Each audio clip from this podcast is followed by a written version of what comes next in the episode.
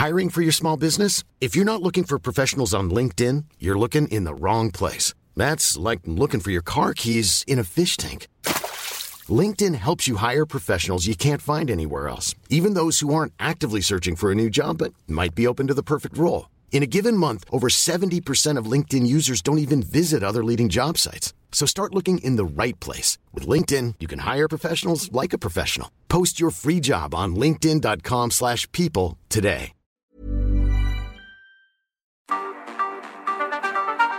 El Heraldo Radio presenta Cámara de Origen, un nuevo espacio para enterarnos del trabajo de las legisladoras y legisladores en los congresos de México. En Cámara de Origen tiene la palabra Carlos Zúñiga Pérez.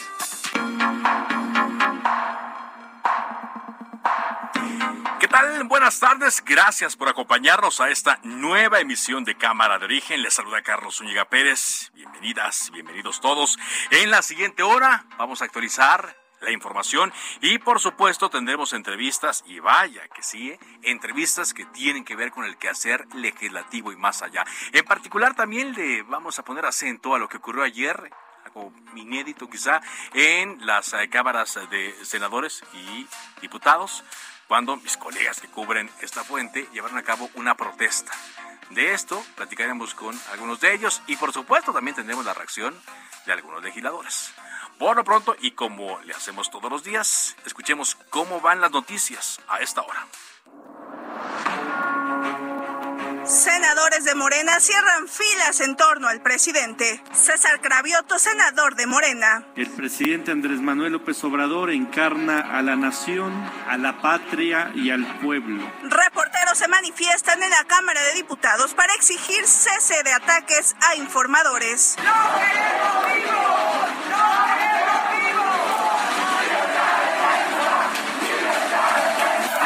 Este día no le queremos formular preguntas en solidaridad con estas acciones que hizo el gremio periodístico en el Poder Legislativo el día de ayer. Queremos replicarlo. Si así deciden el resto de los compañeros que están aquí presentes, adelante, si no, también están en su derecho. Nos queremos abstener, eh, presidente, de hacerle preguntas, porque los principales asesinos de nosotros, son servidores públicos. Yo estoy de acuerdo con lo que planteas, de que hay que eh, manifestarse, nada más nosotros no mandamos a aniquilar a nadie.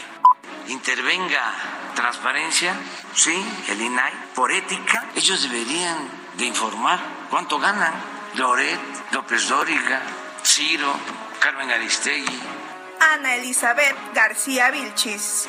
Este fin de semana en las redes sociales se posicionó el hashtag Todos Somos Loret. También se organizó un espacio para crear una reunión virtual. Sin embargo, hay algunos, eh, algunas denuncias de que intervinieron cuentas robotizadas. Cuentas robotizadas, sí. Algo saben ellos de ese tema, aunque pues eh, pareciera que más bien asunto de que le hayan robado durante el fin de semana el monopolio de la conversación parece que no cayó bien. Sobre este tema, el Instituto Nacional de Acceso a la Información Pública y Transparencia de Datos respondió al presidente Andrés Manuel López Obrador que no puede investigar al periodista Carlos Loret de Mola, ya que no tiene facultades para hacerlo. Recordemos que ayer el presidente Andrés Manuel López Obrador dio a conocer esta carta que mandó al Instituto Nacional, déjeme corrijo, Instituto Nacional de Transparencia, Acceso a la Información y Protección de Datos Personales, donde le preguntaba si podía iniciar esta investigación o que le informaba, le informaran si él podía hacerlo. También INAI pues dice que como servidor público debe abstenerse de dar a conocer información relativa a datos de particulares. Bueno, pues ayer llegó un boletín de Caminos y Puentes Federales donde anunciaba un incremento en el costo del peaje en las autopistas del país, sobre todo aquí del centro, pero después, horas después, ya el día de hoy, llegó otro comunicado donde se informa que suspendió hasta nuevo aviso el ajuste tarifario. Había un incremento hasta del 13% en peaje de autopistas, del 7 al 13%. Por cierto, una de estas era la México-Pachuca, la que se va a utilizar para ir al aeropuerto internacional de Felipe Ángeles y pues como que se dieron cuenta de eh, la afectación que iba a haber, dijeron, mejor ya no. La Secretaría de Relaciones Exteriores informó que comenzó con los traslados hacia el sur de Ucrania a un grupo de mexicanos, junto con sus familias, quienes viven en Kiev, la capital de ese país, ante el peligro de que las tensiones con Rusia escalen a un conflicto armado.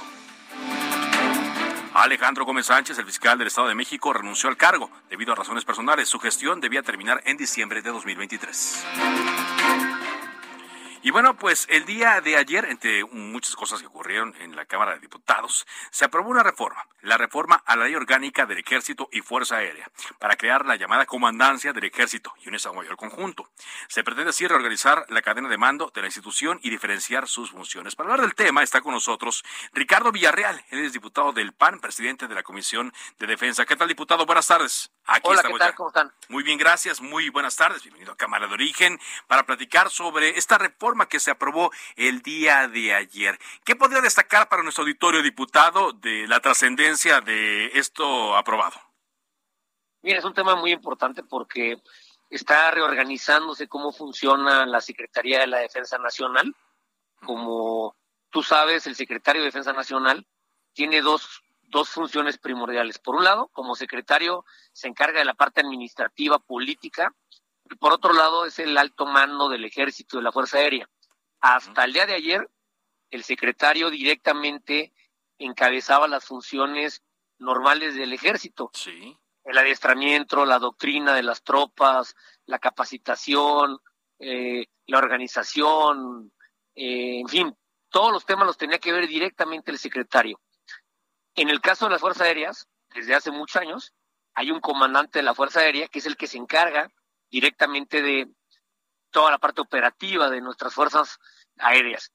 A partir de ayer, que nombramos y aprobamos por unanimidad este dictamen, habrá un comandante del ejército que será el que directamente se encargue de las funciones propias del ejército. Por supuesto, seguirá estando subordinado al secretario, pero ya el secretario le, le delegará estas funciones al comandante del ejército y para coordinar ambas comandancias se nombra un Estado Mayor conjunto y este comandante del Estado Mayor será el que supervise ambas fuerzas. Lo que pasó es lo que pasa básicamente en todos los países del mundo. El secretario tiene, como en Estados Unidos, un Joint Chief of Staff que se encarga directamente de las fuerzas. Exactamente. Así lo, así lo tiene hoy ya el Estado mexicano. Creo que es un tema que le va a dar mucha más funcionalidad a nuestras Fuerzas Armadas, claro. que cabe destacar en estos momentos, pues tienen a su cargo muchísimas funciones y muchísimo trabajo. Mucho, mucho que le han, le han, ido agregando. ¿no? Es decir, esto le va a, descargar un poco la, la, chamba al general secretario de la Defensa Nacional. Sin embargo, quienes van a realizar esta chamba van a depender directamente de él. Así es. No pierde facultades la Secretaría de la Defensa, tampoco porque es un tema que se debatió mucho, no gana facultades. Hay mucha gente que está muy preocupada, que hablan de la militarización del país. Esto no, no le da ninguna facultad adicional, simplemente le delega facultades, porque en efecto hoy tenemos un secretario de la Defensa, Luis Vicente Sandoval, que está muy ocupado en muchos temas. El presidente de la República, que hay que recordar, es el comandante supremo de las Fuerzas Armadas, les ha delegado muchas funciones que ordinariamente no les competen, como podría ser la construcción del aeropuerto Felipe Ángeles, algunos tramos del tren Maya, como podría ser la compra y distribución de medicamentos, el cuidado de los puertos y de las aduanas, en fin, hay muchos temas en donde el ejército y en lo particular la Secretaría de la Defensa está metido y creo que parte de esto es la necesidad de delegarles las facultades al hoy nuevo comandante del ejército. Esto no tiene nada que ver, evidentemente, con lo que se va a discutir más adelante, y eso lo digo para nuestro auditorio, para que le quede claro, eh, diputado, eh, con eh, el hecho de que la Guardia Nacional pase a formar parte de la Secretaría de la Defensa Nacional. Pero me imagino que podría incidir o no. No tiene absolutamente nada que ver, como bien lo dices. pero por supuesto eso será un debate muy complejo, uno de los temas, diría yo, más importantes de la historia moderna de este país es la constitución de la Guardia Nacional. Hoy tiene cerca de 100 mil elementos y cuando se aprobó la Guardia Nacional, se estableció en un transitorio que durante cinco años tendría mando militar.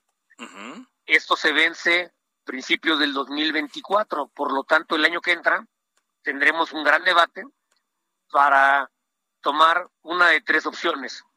Una opción sería dejar la constitución como está y por lo tanto tendría que pasar en automático cuando se vence el plazo a un mando civil la Guardia Nacional. Otra sería una prórroga en donde en otro transitorio podríamos establecer otro plazo que el constituyente permanente decida y una tercera que quedara en la constitución que el mando siempre fuera militar. Es un tema muy complejo que por supuesto entraremos a debatir con una alta responsabilidad porque lo que está en juego al final del día es un tema que es primordial para todas las y los mexicanos y es la seguridad de nuestras familias. Claro, ahora lo que yo escucho, diputado, pues es que de todas maneras están buscando cuidar a la institución, al ejército, a la Secretaría de Defensa Nacional. Esa es nuestra obligación. Mira, yo soy panista, pero al final del día el ejército es institucional. El ejército ha cuidado y ha protegido este país cuando ha gobernado el PRI, cuando gobernó el PAN y hoy que gobierna Morena y el de mañana seguirán protegiendo este país y por eso tenemos que cuidar al ejército.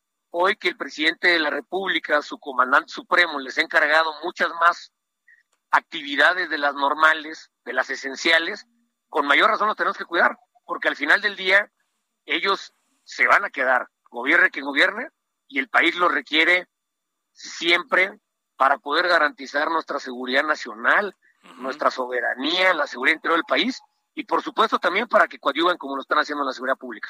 En la seguridad pública y bueno, y las eh, otras actividades que tiene, ¿no? Como que todos lo conocemos, ¿no? Que es la, las tragedias, cuando entra el plan DN3, etcétera, pero pues ahora lo estamos viendo en otras funciones, eh, como construir aeropuertos, pero ahora administrar aeropuertos, construir un tren, pero también administrarlo. Mira, lo que han demostrado es una gran capacidad. Eso sí y lo que ha demostrado el gobierno del presidente López Obrador es una gran incapacidad. Cuando el gobierno no tiene la capacidad de que su Secretaría de Comunicaciones y Transportes construya algo, pues se lo encargan al ejército. Cuando la Secretaría de Salud no tiene capacidad de distribuir medicamentos, pues entonces se lo encarga al ejército. Y son funciones que no les competen, pero que ellos hacen de manera leal institucional porque son las instrucciones que les está dando el presidente de la República, pero por supuesto los tenemos que proteger porque, insisto, más allá de quién gobierne, el ejército siempre tendrá que estar ahí para proteger a nuestro país. Pues le agradezco mucho, diputado, que nos haya tomado esta llamada. Una vez más, eh, por estar con nosotros aquí en Cámara de Origen. Y llegado el momento, vamos a platicar sobre esta discusión, sobre esta reforma. Pero aquí ya están planteados los puntos importantes. Muchas gracias. estamos a sus órdenes. Saludos a los Muy amable. Ricardo Villarreal, él es eh, diputado del Partido Acción Nacional, presidente de la Comisión de Defensa, la Cámara de Diputados a nivel federal. Bueno, pues eh, pasamos a otro tema, cuando son las 4 de la tarde con 13 minutos tiempo del centro de México. Y aquí en la Ciudad de México se va a llevar a cabo el foro Ciudad al Aire Libre. Va a ser eh, este mes de febrero y eh, tiene que ver mucho con la forma en la cual esta ciudad está despegando después del parón económico que significó la pandemia en una ciudad tan grande como esta, la de México. Por eso está con nosotros, le agradezco mucho que nos acompañe Gabriela Salido, ella es diputada del Partido Acción Nacional del Congreso de la Ciudad de México. ¿Cómo está, diputada? Claro que sí, ¿cómo estás? Buenas tardes. Buenas tardes, muchas gracias. Eh, ¿Cómo es este foro y cuál es el propósito final, el foro Ciudad al Aire Libre? Sí, te agradezco mucho la pregunta y la oportunidad de platicar al respecto, porque fíjate que en la ciudad han surgido pues muchos cuestionamientos respecto a este programa Ciudad al Aire Libre. Existen las inquietudes de vecinos y de personas que tienen su negocio y de cómo después de la pandemia podemos encontrar una mejor manera de convivencia. Y esa es la razón por la que desde el Congreso decidimos pues llevar este tema a un espacio de discusión en un ejercicio de parlamento abierto donde pudiéramos escuchar a todas y todos los involucrados y poder eh, también hablar con especialistas, eh, retomar expertos de otras partes del mundo respecto a qué sucede con este tipo de reactivación económica, pues después de tanto tiempo, porque efectivamente ha habido comentarios respecto a cómo afecta el ruido, los horarios, el, el uso del espacio público, sin, sin que esto se traduzca en una limitante para el ejercicio de derechos de otros, como los peatones o aquellos que viven en esta zona. A ver, para poner un ejemplo, ¿no? Eh, a, nuestro auditorio.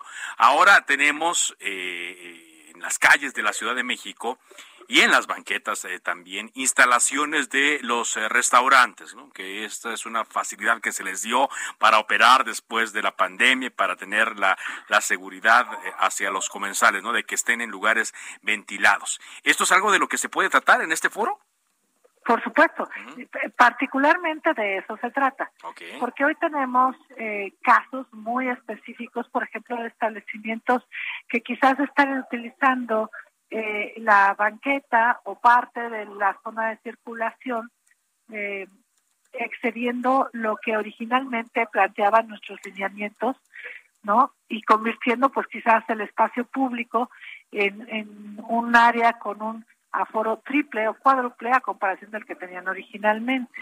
Ese es un, esa es una de las problemáticas que podemos tocar, pero también tenemos la otra parte, el contraste de cómo generar una reactivación económica efectiva y también eh, diciéndolo con toda franqueza, donde hay zonas en la ciudad donde eh, se ha vuelto también una posibilidad eh, discutida ya, puesta incluso sobre algunas mesas, en la posibilidad de convertir algunas zonas en zonas peatonales, por ejemplo. Entonces, todos estos temas, pues hay que ponerlos sobre la mesa y hay que hablar con, de ellos con toda franqueza, porque por desgracia no hemos tenido hoy del gobierno de la ciudad claridad y certidumbre al respecto. Se ha hablado de, mesas vecinales, pero que solamente atañan a un número específico de colonias, que, es una pena, y lo tengo que decir, es una pena que se empiece a, a ser reiterado eh, el hecho de que desde el gobierno de la ciudad se determinen directrices o lineamientos para zonas específicas de la ciudad, ¿no? y, sin entender que, que hay temas que son eh, generales que son de interés general y que tenemos que establecer criterios claros para que todos tengan certeza, desde el inversionista con una certeza jurídica hasta el vecino que tiene pues también la, necesidad y la demanda de una vida tranquila. Entonces, eh, ¿qué podemos esperar, diputada? Estoy platicando con la diputada Gabriela Salido del Partido de Acción Nacional aquí en la Ciudad de México, que salgan de estos foros. ¿Va a salir una ley, una reglamentación? ¿Qué puede salir? Mira, eh, nuestro propósito es aceptar eh, de alguna manera lo que ya se ha puesto en la mesa, la, la mesa la necesidad de hacer adecuaciones en términos eh, legislativos en la materia, o sea, sí adecuaciones a la ley, pero también es cierto que de estas experiencias podremos obtener algún documento que pueda retroalimentar a las diferentes áreas del gobierno de la ciudad y las propias alcaldías, porque también las alcaldías estarán están invitados y con la posibilidad de participar.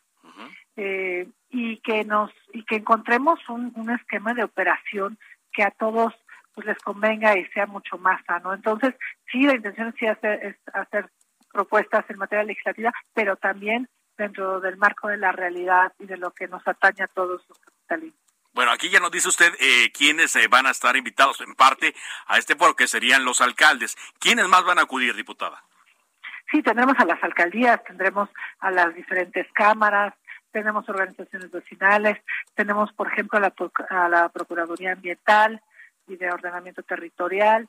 Eh, necesitaríamos eh, también la participación de, de el poder, eh, ay, perdón, de, la parte administrativa en términos de las sanciones administrativas y que deben de aplicarse o no, que también hay una realidad. Hoy estamos en un impasse también en términos de aplicación de sanciones y esto pues nos puede llevar a, a, un ánimo un poco anárquico. Precisamente por eso creemos importante pues darle a esto el, sentido adecuado y, y, que todas las partes hablen, que creo que eso es algo que está haciendo mucha falta hoy por hoy. Eh, usted decía en un texto que, está en sus redes sociales, dice, a pesar de la loable pero tardía labor impulsada por el gobierno central, quedan cosas que no dan certeza a todas las partes involucradas. Aquí las enumera. Entonces dice que el Congreso no puede ser un simple observador o de un acuerdo que se limite a la buena voluntad eh, para su cumplimiento. Es decir, que haya reglas, reglas para todos, que se tomen en cuenta para todos y que evitemos conflictos, ¿no? Que es lo, importante, lo relevante, que sea comunidad de una manera eh, pues eh, tranquila, de una manera adecuada y de una manera en la que todos salgamos ganando. Claro, ese es el ánimo de antemano. Mira, eh, esa, este tuit al que hace referencia esa publicación es porque se hizo una serie de declaraciones en diferentes medios de comunicación donde se hablaba, por ejemplo, de ciertos lineamientos que aplicarían solamente en 10 colonias de la ciudad. Eh, pero esta, esta, esto solamente trascendió en medios de comunicación, pero jamás hubo esta publicación formal. Este, estos vacíos pues generan incertidumbre y la posibilidad incluso de, de, que exista corrupción donde no tendría por qué haberla, porque abres la posibilidad a que algún vivaz pues, quiera aprovechar este vacío ¿no? en la aplicación de la ley. Y por otra parte, pues no podemos ser discrecionales ni, discriminar en la aplicación de la ley.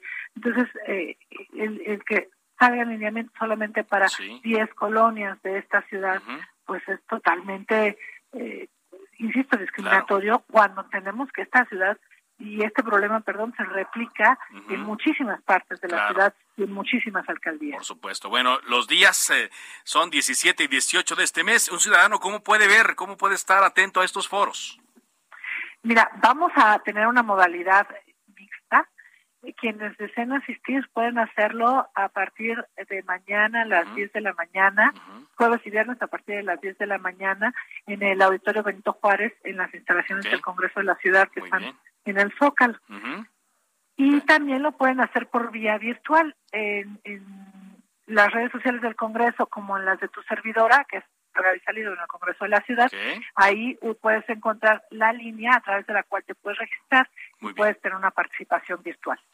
Le agradezco mucho, diputada, mucho éxito y atentos. Sigue después platicamos ya cuando se realicen sobre los resultados de estos foros. ¿Le parece? Claro que sí, encantada y como siempre mi agradecimiento por permitirnos este espacio. Muchas gracias, la diputada Gabriela Salido del Partido Acción Nacional. Vamos contigo, Paris Salazar, con tu reporte. Adelante.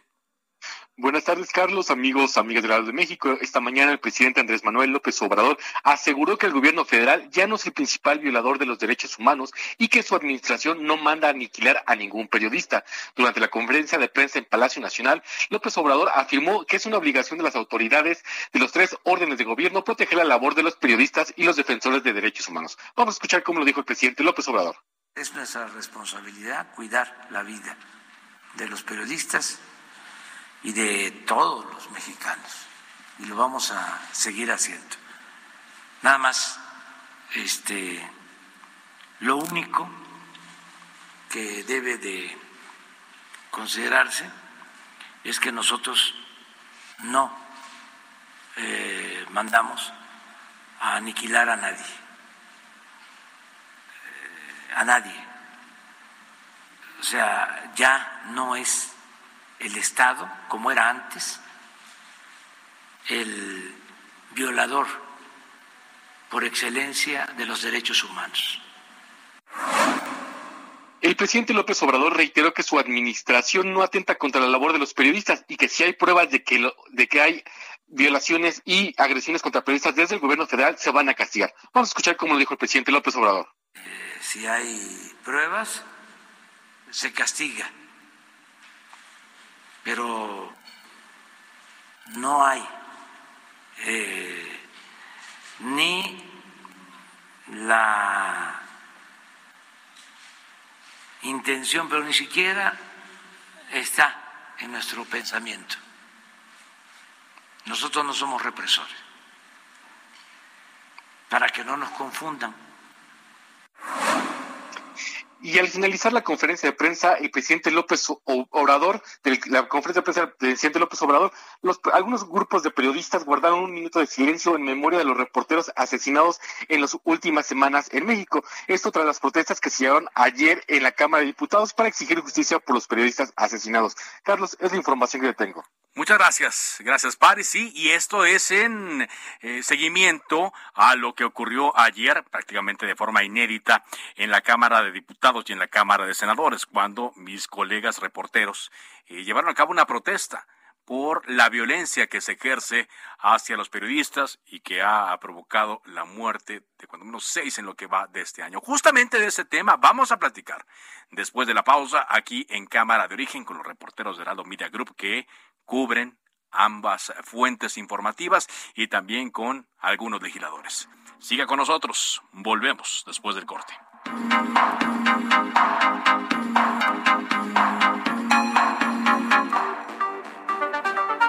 Se decreta un receso. Vamos a un corte, pero volvemos a Cámara de Origen con Carlos Zúñiga Pérez.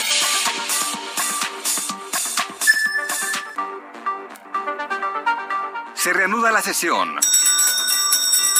Volvemos a Cámara de Origen con Carlos Zúñiga Pérez. Planning for your next trip? Elevate your travel style with Quince. Quince has all the jet setting essentials you'll want for your next getaway, like European linen, premium luggage options, buttery soft Italian leather bags, and so much more. And it's all priced at 50 to 80% less than similar brands. Plus, Quince only works with factories that use safe and ethical manufacturing practices. Pack your bags with high-quality essentials you'll be wearing for vacations to come with Quince. Go to quince.com slash trip for free shipping and 365-day returns.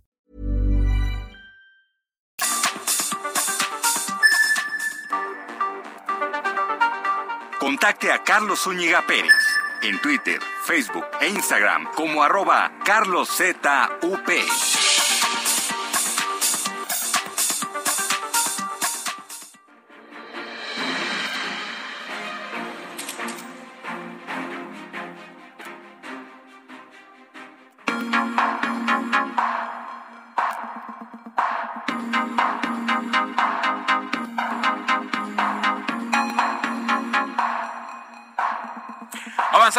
Información en Cámara de Origen y ayer, cuando estaba terminando ya este programa, ocurría algo que yo tenía mucho tiempo de no ver en las cámaras de diputados y en, las en la Cámara de Senadores. Ocurrió casi de forma simultánea que una protesta de compañeros reporteros eh, fue de manera distinta, pero sí prácticamente simultánea, por los ataques a medios de comunicación y asesinatos de periodistas. Como parte de la cobertura que hacemos aquí en Cámara de Origen, tenemos a mis dos eh, compañeros colegas, Elia Castillo quien cubre Cámara de Diputados, y Misael Zavala, quien cubre el Senado de la República. Hoy le pedí a los dos que estuvieran eh, con nosotros desde los lugares donde hacen su cobertura para que nos platicaran de manera directa y con su óptica, con su experiencia, lo que ocurrió el día de ayer. Saludo primero a Elia Castillo. ¿Cómo estás, Celia? Muy buenas tardes, Carlos. Te saludo con gusto. Aquí estamos. Muchas gracias. Y también eh, a ti, Misael, ¿cómo te va? Carlos, buenas tardes, buenas tardes al auditorio. Muchas gracias. Comienzo contigo, Elia, para que eh, nos cuentes eh, cómo se gestó este acto que se llevó a cabo ayer en el Palacio Legislativo de San Lázaro, qué fue lo que vieron antes, cómo se organizaron y cuál fue la, percepción de los diputados ante su, su acción. Adelante, Elia. Bueno, Carlos, te comento que eh, todo sucedió a raíz de lo justamente de lo que hicieron los compañeros en el Senado entonces nosotros dijimos que pues también debíamos hacer, nos sentimos eh, eh, con la obligación y responsabilidad de también hacer lo propio en el Palacio Legislativo de San Lázaro. Comenzamos a organizarnos, a organizarnos a través de un chat de reporteros, de un chat de reporteros de la Fuente de Cámara de Diputados. Este fue eh, pensamos en diferentes este pues situaciones como manera de protestar. Sin embargo, nos pareció lo más viable, pues, eso, eso que hicimos, que fue eh, salir al llamado corral de prensa y durante el posicionamiento de la fracción parlamentaria de Morena, darles la espalda y exigir justicia, libertad de prensa y, por supuesto, que eh, frenen, eh, que paren los, los ataques, el hostigamiento, la violencia y, por supuesto, los asesinatos en contra de todo el gremio periodístico. Así fue, ¿no? Y entonces ustedes eh, salieron del que le llaman corral de la ignomia, ignomia, perdón, y eh, ahí fue donde hicieron su, su manifestación. Así es, Carlos. Fue ahí justamente te, comentaba en el momento en el que el diputado Hamlet García, eh, diputado de Morena, posicionaba sobre el dictamen que se estaba discutiendo en ese momento, que eran reformas a la LEGIPE para que los partidos puedan en cualquier momento regresar sus eh, prerrogativas a la tesorería de la Federación sin pasar por el INE. Bueno, en ese momento fue cuando nosotros salimos, eh, protestamos, no duró, la protesta no duró más de tres minutos, cuatro minutos. Eh, eh, pedimos un minuto de silencio por los compañeros que han sido asesinados y en eso consistió principalmente la protesta a la que se unieron, me atrevo a decir, el 99% de los reporteros que cubrimos diariamente las actividades en la Cámara de Diputados. ¿Y, qué reacción hubo por parte de los de Morena y también de los de la oposición, de los legisladores, Elia? ¿Qué reacción hubo? Bueno, te comento que por parte de la oposición evidentemente hubo apoyo, de hecho se eh, escucharon gritos de eh, no están solos, eh, los diputados de PAN, del PRD, de Movimiento Ciudadano principalmente, del PRI, se solidarizaron con esta protesta. Mientras tanto, los diputados de Morena, bueno, estaban ahí en la en la tribuna, la verdad, impávidos, no sabían qué hacer, solamente eh, pues decidieron eh, hacer una pausa a ese posicionamiento que, que estaban por iniciar hasta que terminara la protesta. Sin embargo, eh, más tarde, Carlos, algunos legisladores, por ejemplo, Gerardo Fernández Noroña, a través de sus redes sociales, descalificó esta protesta, señaló que pues nos estábamos quitando las máscaras, Cabe señalar que esta protesta es totalmente apartidista, sin ningún fondo político, es solamente la exigencia social para que se respete el trabajo periodístico de nosotros y de todo el gremio.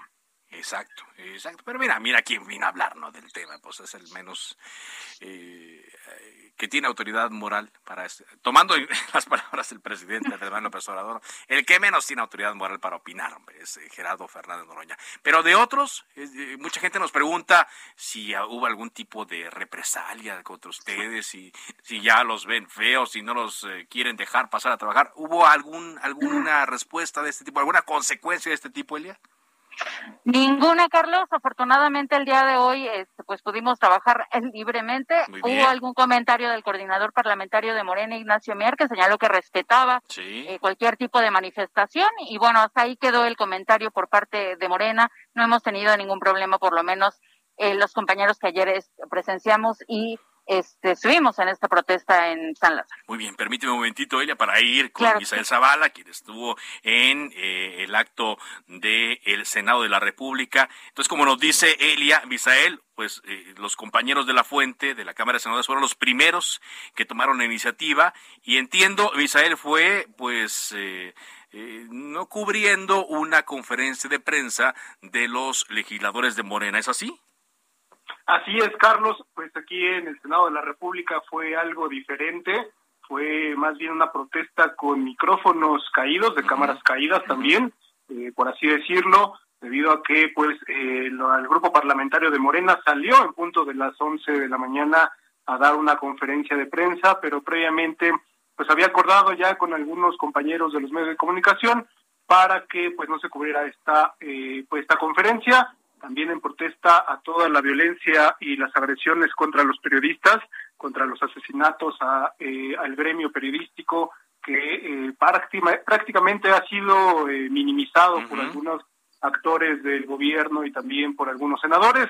En este caso, pues ninguno de los medios de comunicación acudió a esta conferencia de prensa. Todos, Carlos, pues nos quedamos en los lugares de asignados para la prensa. Eh, te recuerdo que eh, por el momento la sala de prensa del Senado de la República está cerrada debido a que está en el sótano 2 de eh, la torre donde se realizan las sesiones. En este caso, pues no tenemos un espacio de prensa, digamos, físico, toda esta sala de prensa está cerrada, por lo que en el patio del federalismo se encuentran las mesas de los medios de comunicación asignadas eh, con, eh, digamos, con una distancia considerable para evitar contagios de COVID, pero eh, ahí mismo en este patio del federalismo está la sala de prensa, digamos, está el área de conferencia de prensa, el chacalódromo, como así se le llama, se le conoce.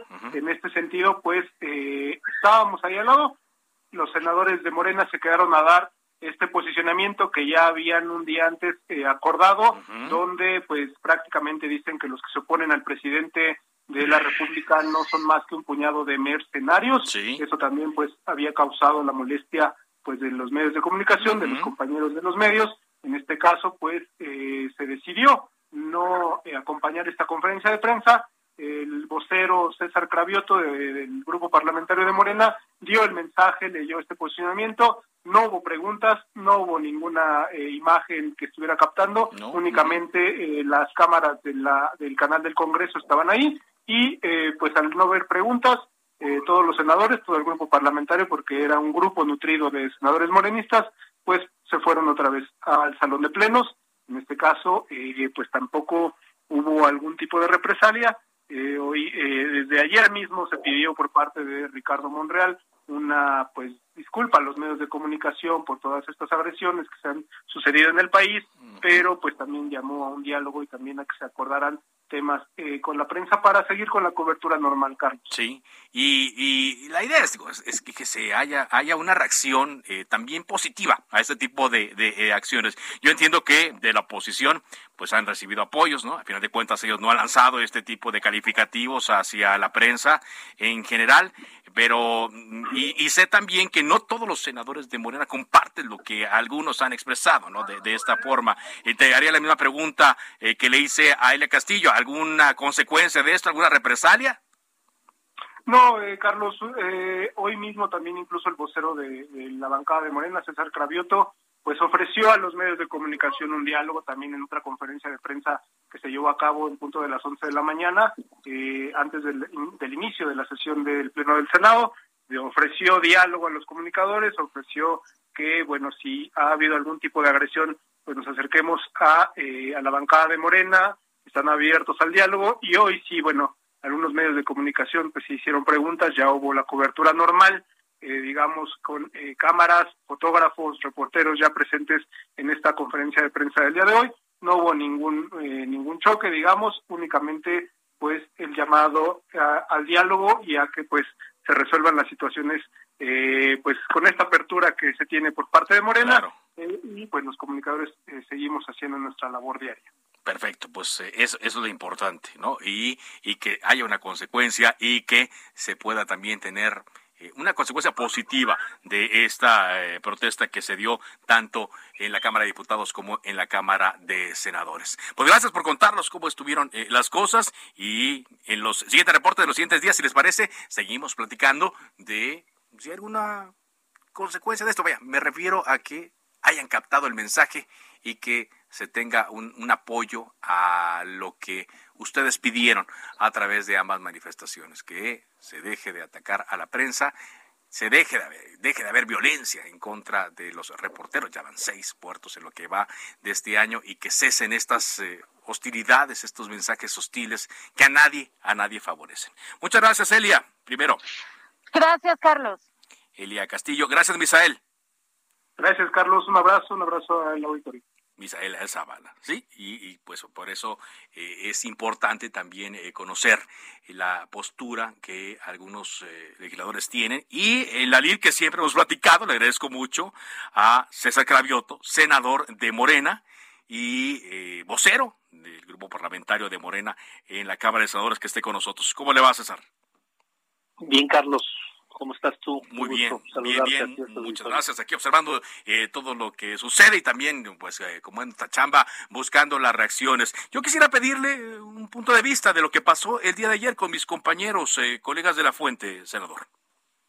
Bueno, primero decir que en la conferencia de prensa del día de hoy, que pues, encabecé como vocero del grupo parlamentario, pues primero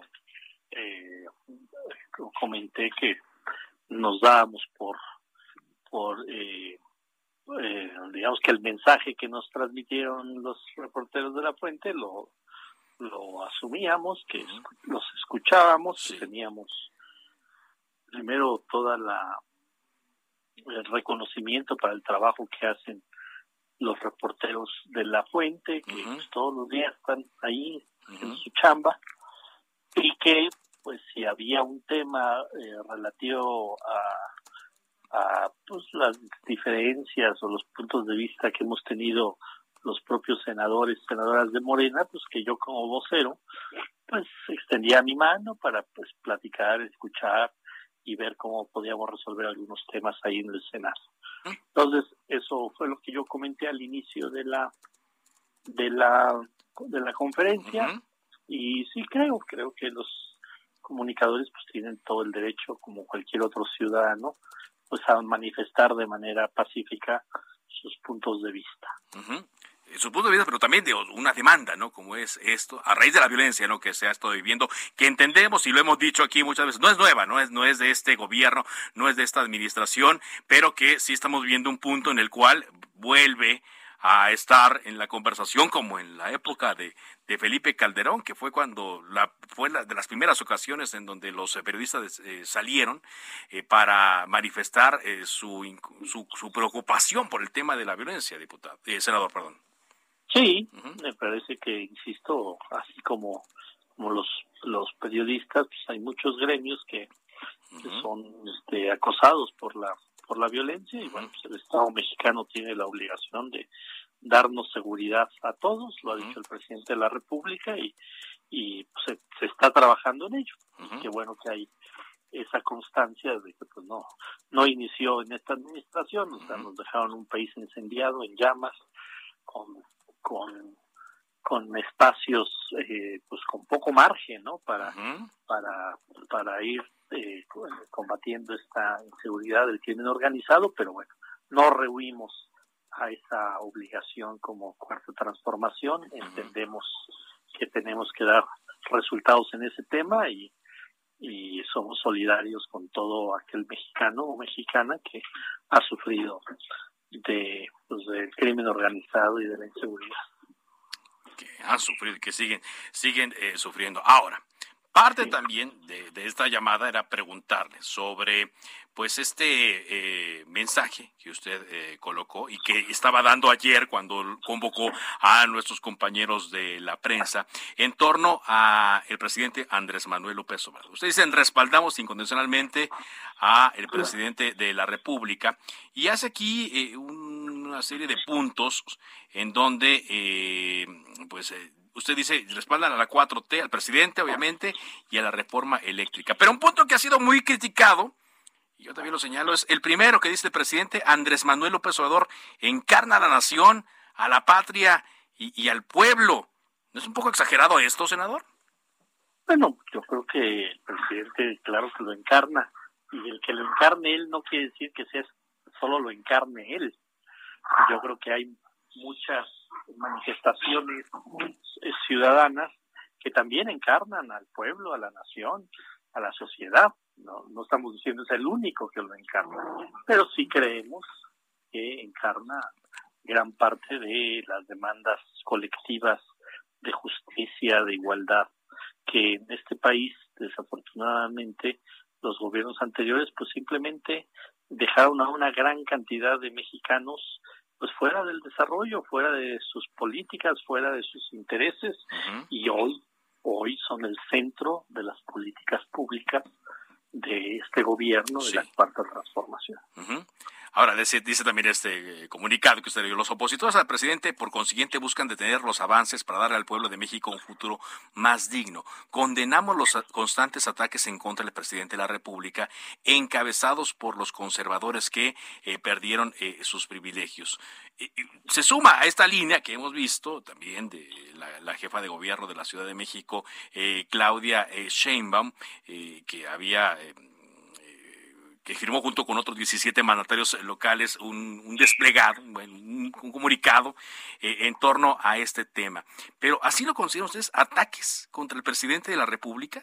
Sí, sí claro. O sea, eh, a ver, es importante diferenciar la crítica de los ataques. Por supuesto que en una sociedad tan diversa que haya críticas a la política de este gobierno, que haya diferentes puntos de vista de cómo se está llevando, cómo se está conduciendo el país, son válidos. Y esos merecen todo nuestro respeto. Pero hay quienes no hacen una crítica, sino quienes eh, montan ataques eh, de manera eh, pues, con, mentiras, sustentan sus ataques y hay quienes, esa es su, esa es su estrategia, estar minando a este gobierno a partir de mentiras, a partir de simulaciones, a partir de inventar cosas y de hacerle creer a la sociedad que estos inventos son verdades. Entonces sí diferenciar todo nuestro respeto a quien haga una crítica constructiva, a quien disienta de cómo se está llevando las riendas del país, todo nuestro respeto. Pero a quienes han montado eh, parte de una estrategia de estar minando este gobierno, insisto, con base en mentiras, con base en especulaciones, con base en, medias verdades, pues sí, pues no le podemos llamar de otra forma más que gente que lo que busca es que este país no avance y no sea más justo y no tenga mejores condiciones de vida la mayoría de los mexicanos y mexicanas mejores eh, condiciones de, vida, como que es eh, para lo que están ahora. Estamos entendidos que sí, o sea, estando en, el poder, y usted lo señala, pues eh, es objeto de, críticas, de, observaciones, pero sí hemos visto que se tomó incluso hasta de personal el tema de, de una revelación que sí está hecha, elaborada por personas que eh, el presidente ha identificado como sus adversarios, que no enemigos, como sus eh, adversarios, y em, eh, no sé si esto pudo haberse resuelto de otra manera, senador, es decir, que, el presidente haya salido directamente a hacer esta solicitud de que los, una persona, un particular, revele sus ingresos, que él los haya dado, incluso, no sé si haya sido demasiado. Mira, Carlos, este, yo creo que parte de la transformación del país es que cada día se transparenten más, eh, todo, todo, se transparente más.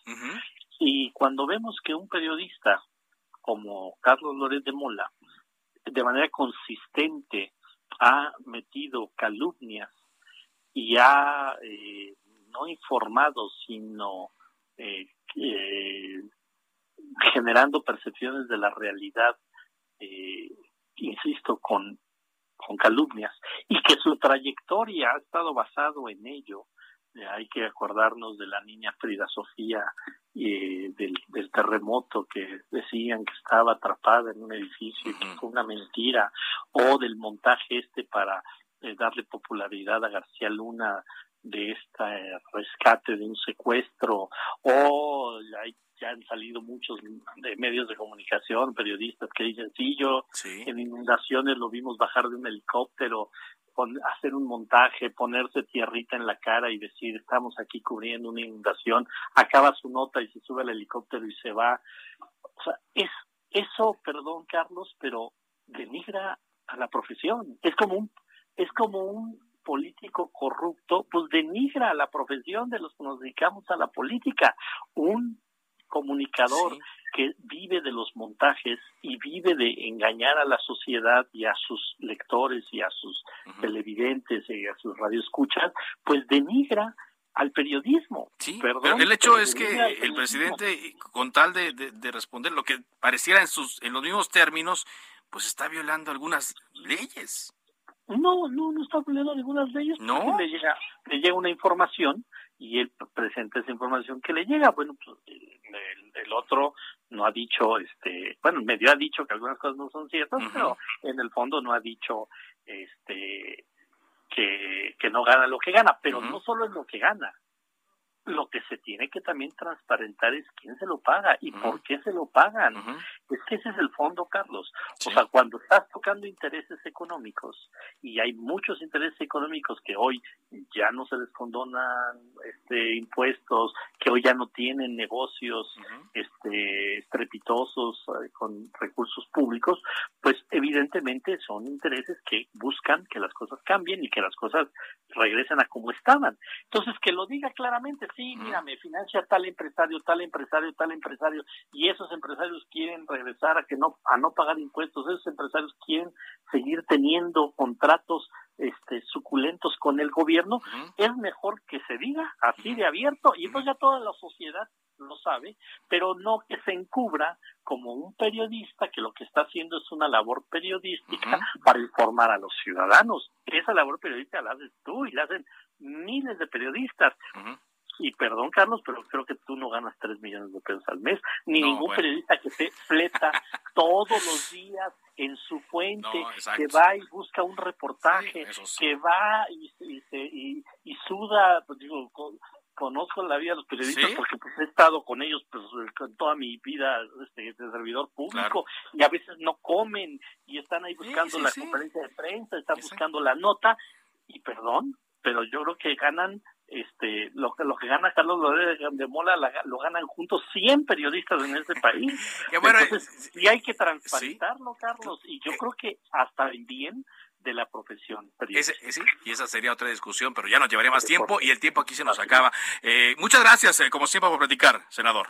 Gracias, Carlos, como siempre, agradezco y reconozco todos los miles de periodistas que hacen su labor con ética en este país. Muchas gracias. Son unos cuantos, todos son unos cuantos los que desvirtúan. Gracias, gracias.